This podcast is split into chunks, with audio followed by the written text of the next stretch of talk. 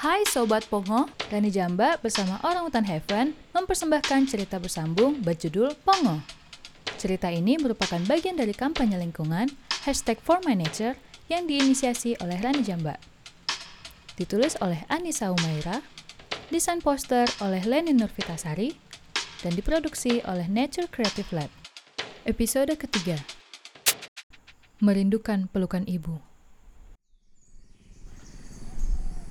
Usai sudah perlawanan ibu dengan alat berat kuning dan manusia yang menggendong gergaji besar itu. Sekarang kami sudah berpindah ke belantara lain, kembali beradaptasi, berjumpa kawanan baru, mencari sumber makanan, kembali memilih pohon, dan membuat sarang baru. Wuhu, hutan yang sekarang cukup menyenangkan, punya banyak liana. Yap, tempat berayun yang aku impikan selama ini. Teman-teman yang sudah duluan tinggal di sini juga lumayan banyak. Siang itu kami saling menghibur diri. Sembari berayun ke sana kemari, kami juga saling bersahutan. Tidak hanya dengan sesama Pongo, tapi dengan penghuni hutan lainnya. Kami bernyanyi bersama dengan seisi hutan untuk semesta. Ya, kami penyanyi hutan bersama kicauan burung, jangkrik, kodok angin, dan riuh dedaunan. Kami selalu senang ketika datang waktunya bernyanyi untuk semesta. Namun keriangan ini tidak berlangsung lama bagiku. Ini adalah kisah sebelum aku benar-benar tidak bisa lagi pulang ke pelukan ibu.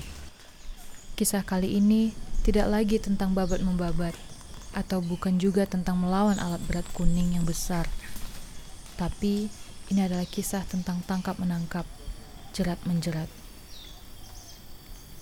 Kisah ini bermula pada suatu sore. Ibu membawaku ke sebuah tempat.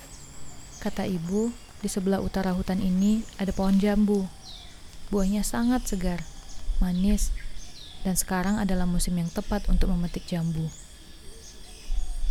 Di tengah perjalanan, tiba-tiba kami bertemu dengan sekelompok manusia.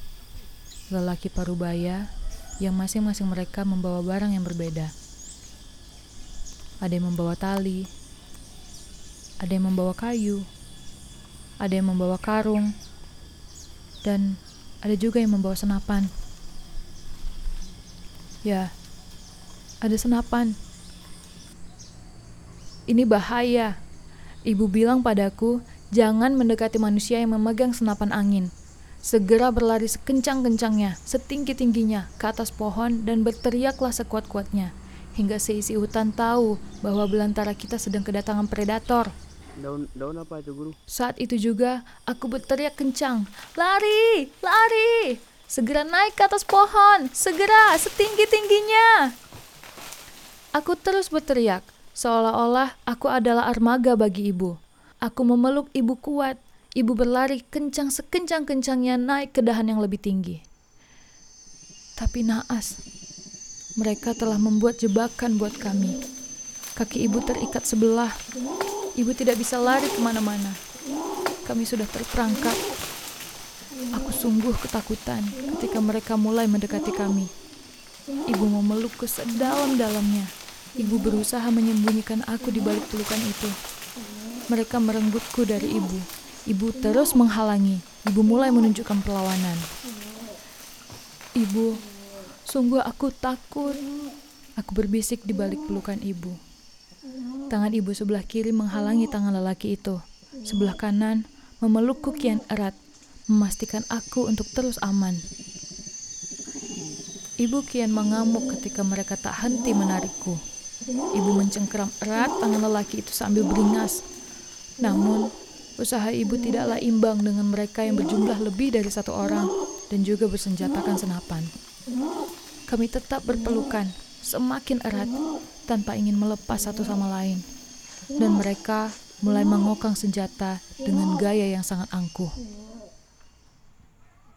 Aku tidak lagi melihat manusia di dalam diri seorang manusia.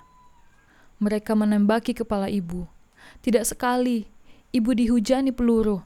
Mereka tak berhenti sebelum pelukan kami terlepas.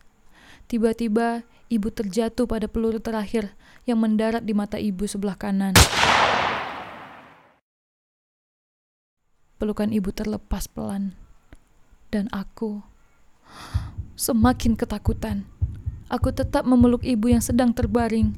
Aku masih merasakan jantung ibu, nafas ibu yang terdengar sangat sesak. Ibu, ibu, ibu. Tidak ada lagi nyanyian untuk hutan. Kedamaian hutan telah pecah bersama suara senapan dan teriakanku. Mereka sekarang sudah lebih leluasa mengambil aku dari ibu. Aku dibujuk-bujuk, digendong, dan dipeluk. Aku tidak ingin. Aku melawan. Aku berusaha lari dari pelukan mereka. Namun usahaku gagal. Aku dimasukkan ke dalam karung. Mereka membawa aku keluar dari hutan. Di pintu hutan, mereka telah siapkan kandang dengan jeruji yang sangat kokoh dan sempit. Aku dibawa entah ke mana, jauh, dibawa keluar dari belantara.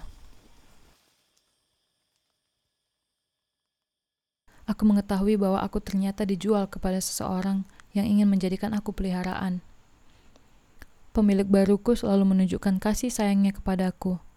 Namun bagiku, dengan mereka memilih aku sebagai binatang peliharaan pribadi, Mengganti hutanku menjadi kandang yang sempit, memisahkan aku dari ibu, bukanlah sebuah kasih sayang yang sebenarnya. Mereka telah membuat aku lupa cara hidup yang sebenarnya. Aku tidak pandai mencari makan, aku tidak pandai menyemai biji-bijian, aku tidak lagi lincah berayun. Habitatku telah membuat aku lupa cara hidup. Sampai kapan pun, luka di batinku tidak akan pernah pulih. Aku tidak pernah lagi tahu kabar ibu sampai sekarang. Seingatku, sebelum aku dimasukkan ke dalam karung, aku melihat ibu terbaring lemah dan meneteskan air mata. Entahlah, apakah ibu masih hidup atau sudah tiada. Sungguh, bertubi-tubi penyiksaan yang manusia berikan kepada kami. Usai kisah kehilangan habitat, Aku dipaksa untuk menerima kenyataan bahwa aku kehilangan pelukan. Kehilangan pelukan ibu. Sungguh aku merindukan pelukan ibu. Merindukan bunyi degup jantung langsung dari dada ibu.